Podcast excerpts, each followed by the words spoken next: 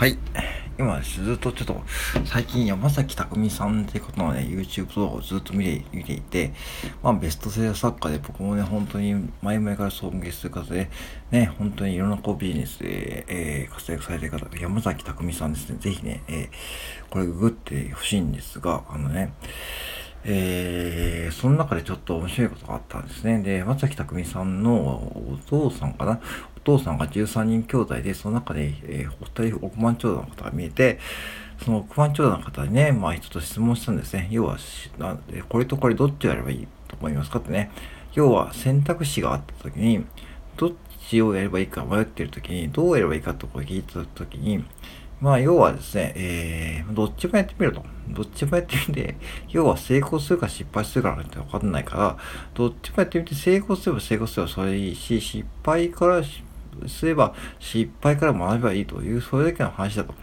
いうことだというふうに言われていてですね、確かにそう思いました。うん。で、そう思ったんで、昨日はですね、ちょっと NFT のフリーミ企画ってことで、ちょっとポンとで始めてたんですけど、まあ、ことごとくね、まあ、失敗でしたね。うん。で、要はね、最初そのフリーミ企画といって、NFT をですね、ちょっと無料で配るということをね、ちょっとやったんですけども、最初そのサイトは立ち上がらなくて、そしてね、相手の果てにこうね、ちょっとね、設定を間違えていたと。そして、また夜になってですね、そのね、NFT をね、もらえないからね、続出して、そしてね、うん、そして最終的にこう、なんかもう僕的にはこうね、まあ失敗って感じでね、思ってます。まあ、で、これなんでじゃあ失敗したかというとですね、まあまあ原因分かっていいですね。もう僕の単純にこう設定ミスですね。うん。そしてまあ、あとはこう宣伝不足とか、あとはその要は動線作りとかね、そういったことが分かったですね。これ僕分かったですよね。分かったですね。だから分かっただけども、これいいんですよ。だからやってみりゃいいんだけどね。だからなかなかこう、見てるとさ、その僕がいいのもなんだけども、多分挑戦して、ない方の方が多いような気がして、挑戦ってなんかこう言うとさ、なんかすごくなんかこう、肩肘張って結構なんかハードルが高くなってですね、そしてなんか結構ね、あの、なんか失敗したらどうするのかね、思ってからもいいと思うけども、失敗したらいいですね。僕なんかこう人生失敗だらけなんで、まあ自己破産もしてるし、離婚もしてるし、ね、新築の家をね、半年で売ってるしね、まあ転職も失敗してるしね、まあ失敗だらけの人生ですね。うん、本当にね、うん。よくね、生きておかれたと思いますよね、本当に。うん。ひたすらね、本当にこう、一歩間違いないね、本当にこう、うん、まあ、橋の下で生活するなんてことね、あったかもしれない。本当にもそう思います本当電気、ガス、水道も止められたしね、うん。止められたし、本当にね、そういう時期もありました。うん。で、そこから立ち直ってですね、まあ、なんとかして生きているわけでございますよね。うん。だからね、日本に住んでいる以上ね、なんか日本、まあ、なんだかね、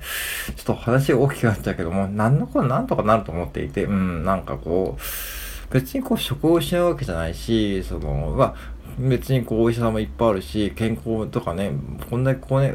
まあ、まがいない子は働いているわけですね、健康で。だからこう、そうであるうちはね、やっぱしなんとかなと思うし、やっぱしその中でやっぱ一番大事なのはやっぱし健康ですよね。だから健康もそうだしね、だからいくらひっくるめて、その山崎匠さんがね、